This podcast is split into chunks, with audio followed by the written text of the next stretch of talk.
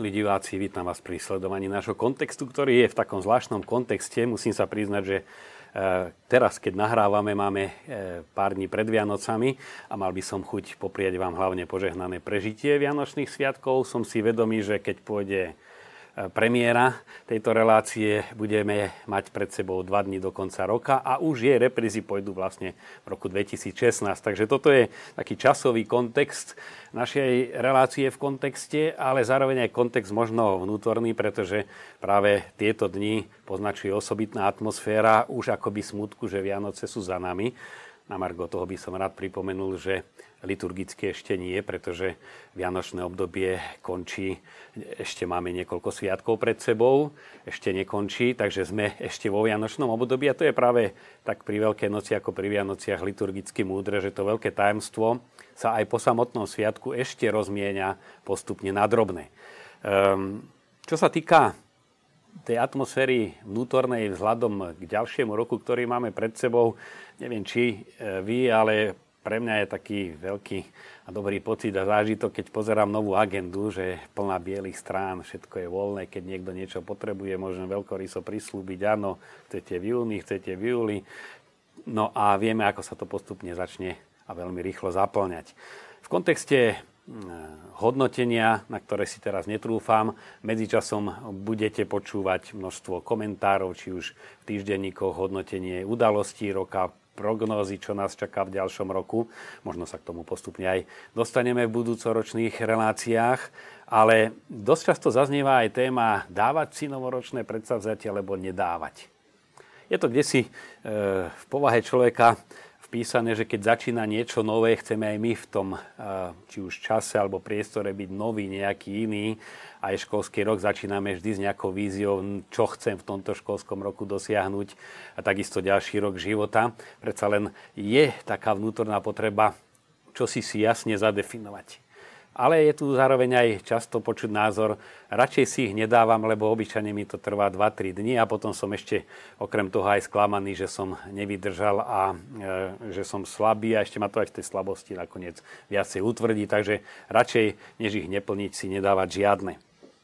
Je pravdou, že e, príslovie hovorí, nesplnené predsavzatia dláždia cestu do pekla, ale na druhej strane je aj pravda, že tie splnené sú schodíkmi do neba. E, David Torkington, známy taký duchovný, popularizačný autor, e, spomína, ako to u neho začalo, keď sa po duchovných cvičeniach, ktoré mali v škole na začiatku školského roka, začal vážne pracovať na budovaní vlastnej svetosti a píše, po mesiaci nočných bdení, spania na zemi a nekonečných hodín modlitieb som skončil na Marotke na pokraji vyčerpania. Zašiel som samozrejme príliš ďaleko. Otriaslo to nielen mojim telesným stavom, ale i snom o svetosti, ktorú som chcel dosiahnuť výlučne vlastným úsilím. Bezmala som upadol do bludu mnícha Pelágia. Námi pelagianizmus teda dostať sa e, k Bohu, dopracovať sa a stať sa svetými vlastným úsilím. No ale potom spomína aj ďalej, že neskôršie ho oslovila eh, opačná, opačná výzva a citujem, lebo veľmi dobre vystihuje tie dva mantinely, medzi ktorými sa všetci nachádzame. O nejaký čas neskôr ma osvietil aniel svetla. Tentokrát ma však oslovil dominikánsky prístup. Nezdôrazňoval natoľko, čo môžeme urobiť my sami, ale čo môže vykonať Boh, ak mu to dovolíme. Pripadalo mi to oveľa civilizovanejšie a tiež oveľa menej namáhavé. Namiesto toho, aby som sa oddal duchovnému triešteniu, rozhodol som sa umožniť Bohu, aby zo mňa učinil to, o čom som sa predtým tak úporne namáhal sám. A tak som väčšinu času určeného na modlitbu strávil zvalený v kostolnej lavici a o nič konkrétne som sa nesnažil, ako keď puding čaká na sirupovú polevu. Tentokrát som si za zle vysvetlil inú veľkú duchovnú tradíciu a skončil som v kvietizme. Takže toľko asi aj naša skúsenosť, že buď si myslíme však taká zbožnosť, ale v úvodzovkách treba nechať všetko na Pána Boha, veď ako príde, tak to príjmeme, alebo zase tá taká, aj severské národy to máme predsa len viacej v krvi, také cieľovedomie úsilie definovať si etapy, kroky a to sa prekáža Božiemu pôsobeniu. Tento istý autor David Torkington e, ďalej trošku v svojom texte hovorí, že ono to je ako chodenie pola, nie náš život, e, kde raz nás to strháva na jednu stranu a musíme to vybalansovať opačne alebo zase na druhú. A hovorí, no keby sme z toho lana nemali už tendenciu padať, znamená to, že sme v nebi. A keby sme nemali tendenciu vstávať, znamená to, že sme v pekle. A my sme kde si medzi tým. No a to je vlastne atmosféra, do ktorej by som sa chcel podeliť o niekoľko rád z kontextu, v tomto prípade nie nejakého nábožensko, politicko, ekonomicko či iného, ale práve z kontextu skúsenosti duchovných autorov a tých, čo sa usilujú viesť zdravý duchovný život. Samozrejme, e, najskôr to má byť správne pomenovanie, nedávať si predsavzatie len tak, že e, niečo, aby som zo sebou robil, ale obyčajne by to malo byť to, čo človek cíti, že ho najviac pútava. Mnohí sa rozhodnú od nového roka nefajčiť a poznám aj takých, ktorým sa to naozaj podarilo a povedali od toho polnoci na Silvestra som zapálil, zahasil poslednú cigaretu a už viacej som, e, som sa cigarety nedotkol. Takže to sú tie zlomy, ale hovorím, podstata je na tom zadefinovať, čo tak je v mojom prípade taký koreň toho, že som nespokojný so sebou, lebo e, obyčajne tie ostatné hriechy, napríklad niekto je naviazaný na internet a už potom aj nepokoje v manželstve, že mu manželka vyčíta, že sa nevenuje, aj že zanedbáva modlitbu, aj že nemá čas na deti a celá, celá reťaz hriechov už sú kde si tu zakorenené a treba odstraňovať príčinu, nie iba dôsledky, ako keď chceme vykoreniť pír, nestačí len odtrhávať ho, lebo sa rozmnoží ešte viacej, poznáme zo skúsenosti, ale vytrhnúť ho aj s koreňom. Ehm, potom dobre je aj poradiť sa. Vedia to najlepšie deti, alebo aj niekto, niekto z našich blízkych, keď sa spýtame, tak čo myslíš, čo je taká moja chyba. Druhí to vidia oveľa lepšie. Tu sa ja môžem podeliť o moju takú skúsenosť. Um, svojho času som rozprával o nie novoročných, ale pôstnych predsavzatiach, aj som hovoril, aké by mali mať vlastnosti. A potom prišla do zakristie jedna pani po omši a hovorí, no pán Farár, je to pekné, že ste sa podelili aj tak osobne, že čo vy chcete cez ten pôst robiť, ale chcela by som vám navrhnúť ešte jedno predsavzatie. Dajte si predsavzatie, že budete hovoriť pomalšie. No samozrejme, to je predsavzatie pre mňa aktuálne a dosť ťažko sa kontroluje, ale vyjadruje to to, že ten druhý vidí lepšie než my často črty, ktoré si sami neuvedomujeme a nám môže byť osožnou pomocou. No a potom, čo je dôležité, aby bolo zvládnutelné aby bolo konkrétne. Naozaj povedať si, v tomto roku sa chcem zamerať na to a na to. Trebárs každý mesiac chodiť na spoveď. E, alebo hm, denne si kúsok prečítať z Biblie kto cíti, že zanedbáva Bibliu, alebo si povedať, tak tento rok si ozaj navyknem ráno a večer, aby deň nezačal. Ráno bez modlitby a večer, aby bez nej nekončil. Proste niečo konkrétne. A tu je ešte posledná pozbudivá skúsenosť, ktorú vieme z kontextu duchovného života a to, že človek, keď padá, padá celým a nielen z nejakej skaly, ale padá aj morálne. Pre jednu konkrétnu vec sa stáva zlým, ale tým pádom sa to premieta, že celý sa stáva zlým človekom. Ale našťastie platí to opačne, že keď sa človek o niečo konkrétne stačí o drobnosť, usiluje, stúpa dopredu, stúpa celý. A ono sa to prejavuje aj v tých oblastiach, ktoré si ani nezadefinoval. Čiže nemusíme mať pokušenie si všetko e, vymenovať, rozpísať, zanalizovať a robiť nejaké také komplexné projekty, ale zase tak dobre pomenovať, dať si predsazatie ako barlička, ktorej sa treba pridržať. Keď sa nám nepodarí, máme čo vložiť do lutosti, keď sa nám podarí, máme čo vložiť do vďaky Bohu. A tak vlastne sa aj to úsilie stáva zároveň ako živnou pôdou modlitby a modlitba zase je konkrétna. Takže toľko, milí poslucháči, ako prvá téma dnešného, dnešného e, kontextu na pomedzi rokov. No a prajem, aby sa vám aj naozaj podarilo zadefinovať, ale aj aby sme si o rok mohli povedať, predsa len e, neboli to, nebol to ďalší kus chodníka do pekla, ktorý sme si vydláždili, ale prešli sme 365 schodíkov smerom do neba.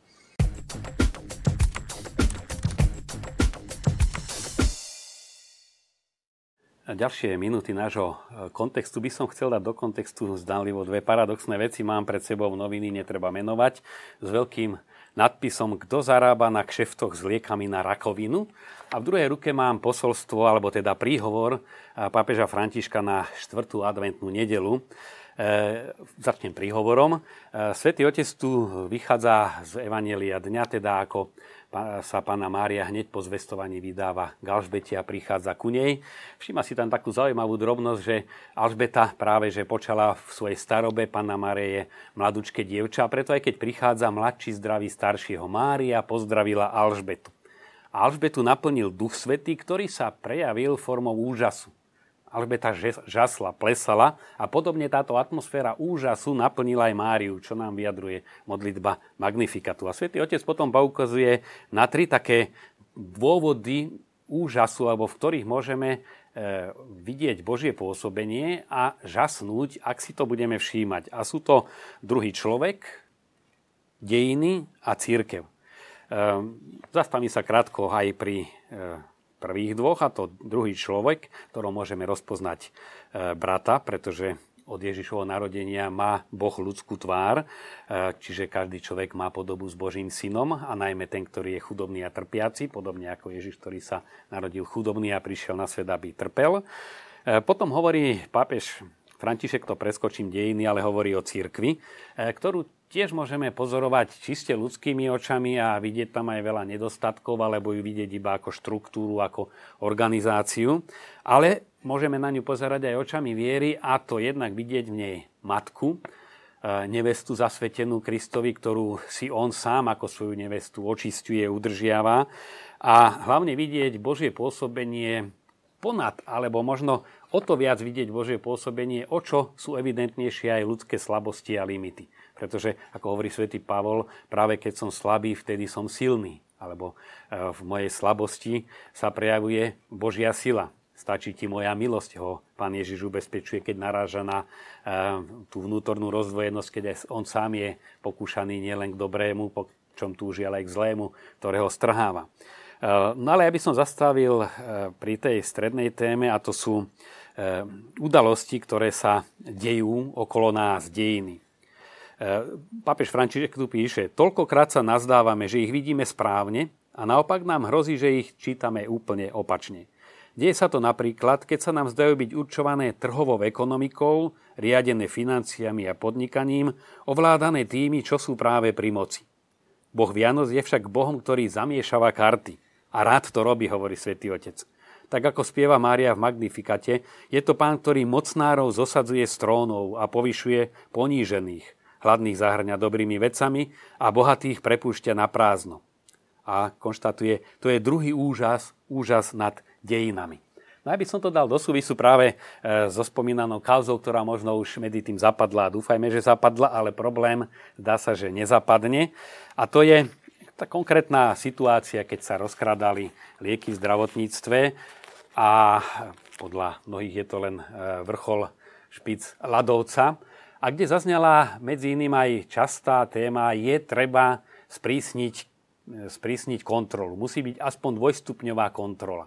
A tu sme kde si priadre jednak samotného problému, e, že v spoločnosti, kde sa postupne eliminuje svedomie, kde sa vytláča Boh, kde človek sa stáva stredobodom, teda tie dominujúce ideologicko-filozofické prúdy, kde sa relativizuje pravda, kde sa absolutizuje sloboda ako e, možnosť robiť si to, čo mne vyhovuje, na čo papež Benedikt ešte ako kardinál Ratzinger píše, že vlastne tým si štát podkopáva vlastnú autoritu, keď zabezpečuje len absolútnu slobodu, pretože tým pádom je to sloboda mocných zotročovať si tých, ktorí sú slabší. Takže to je ten bezprostredný problém aj tejto situácie, ktorá nám pokazuje na to, že spoločnosť bez Boha potrebuje kontrolu, ale tá kontrola je zraniteľná.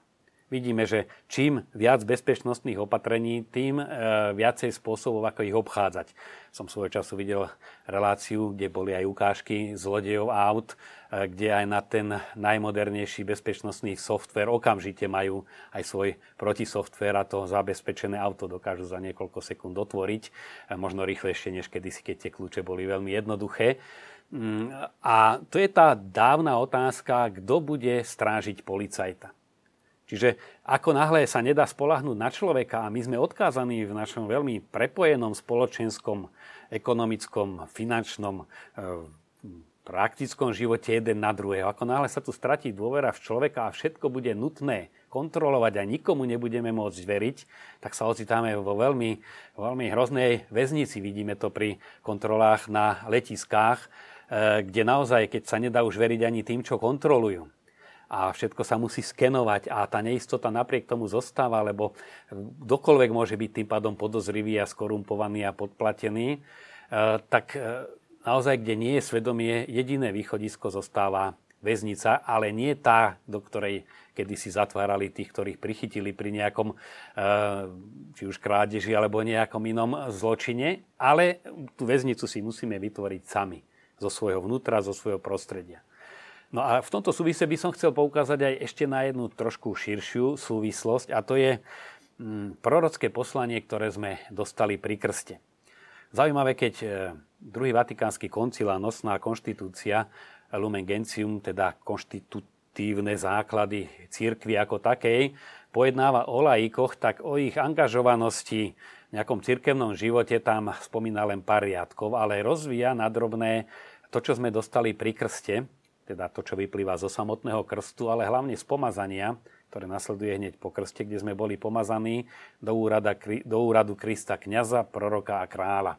Zastavím sa pri tom prorockom, e, ktorý spočíva v tom, okrem iného, e, že vidíme duchovnými očami udalosti a otvárame oči druhým. To vlastne boli proroci, ktorí žili vo veľmi úzkom spojení s Bohom a preto Božími očami e, vnímali aj e, situácie verejného života vtedajších kráľov alebo vodcov Izraela, situáciu v národe, medzinárodnú politickú situáciu, môžeme to tak povedať, keď Izrael si snažil zabezpečiť e, svoju budúcnosť e, dohodami s okolitými kráľmi a nie vernosťou v zmluve so svojím Bohom.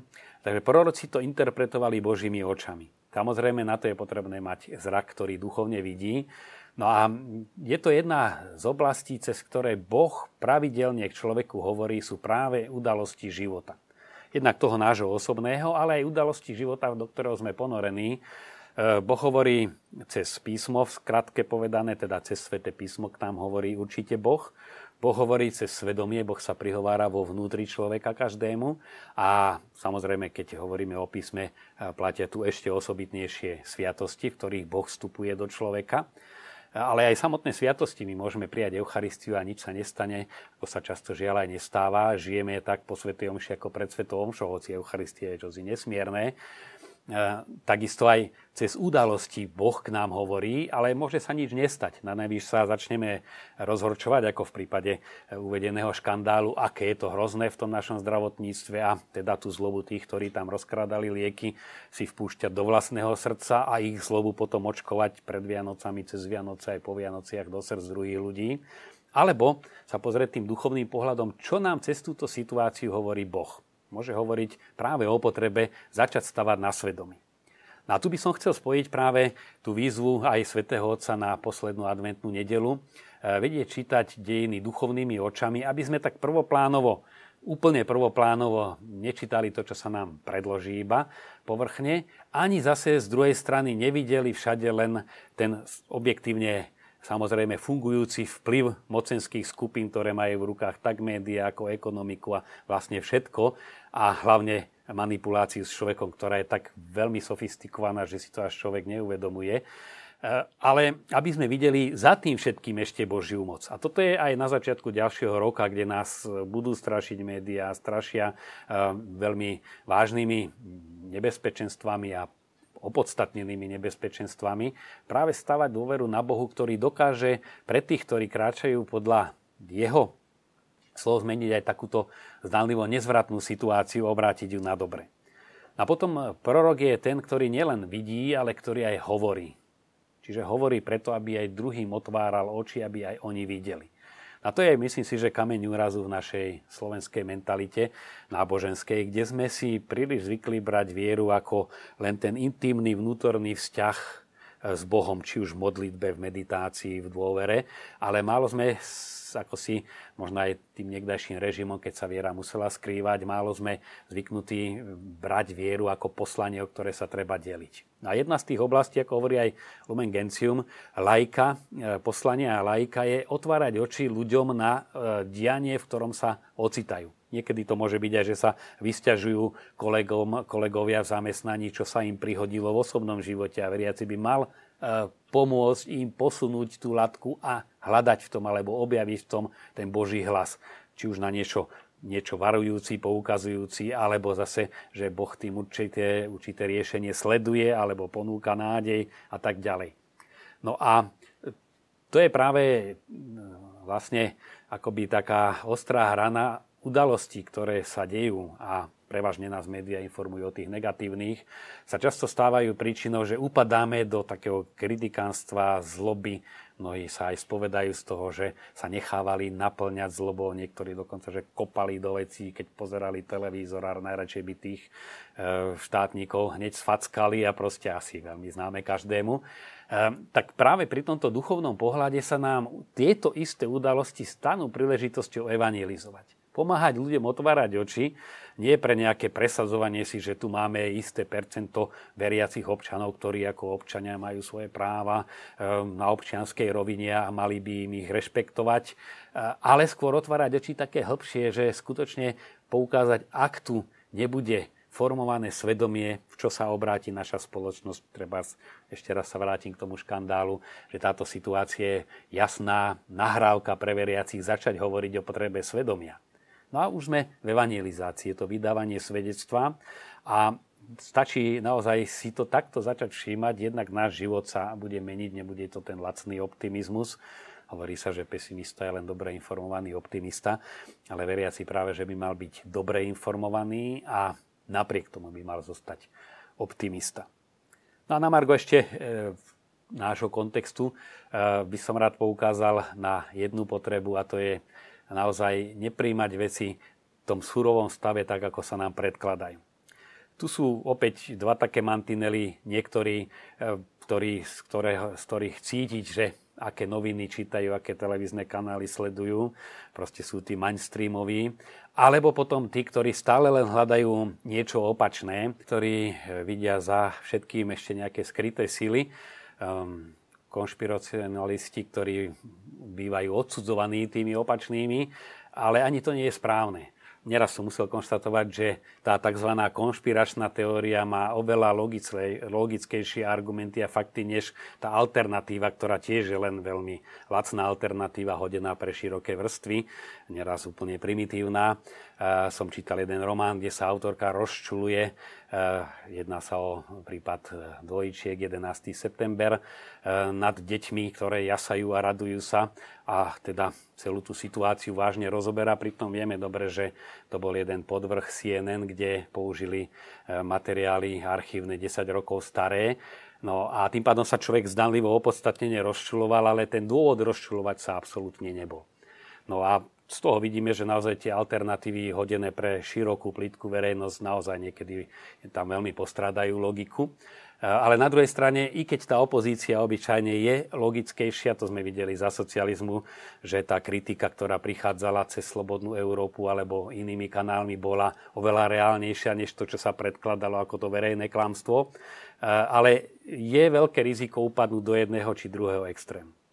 Je správne vypočuť si aj jednu stránku a aj druhú, a to nie len v súdnych procesoch, ale zároveň si z tých dvoch extrémov, kde si hľadať strednú cestu, ten ozaj svoj podložený názor a e, skutočne tým duchovným pohľadom hľadať za ním interpretáciu. Čiže ani lacná naivita, ani manipulovanie do kritiky všetkého, pretože aj za tým sú záujmy druhých, ale učenie sa pohľadu duchovnému nad tým, že Boh zosadil mocnárov z trónov, má v rukách aj svetovú politiku, je nad ňou aj svetovú ekonomiku, aj svetové dianie. No a ako hovorí sveta Terezia, e, dôležité je e, byť na Božej strane. Ja a Ty, Bože, my vždy tvoríme väčšinu. Nech nás táto istota sprevádza aj cez celý rok 2016.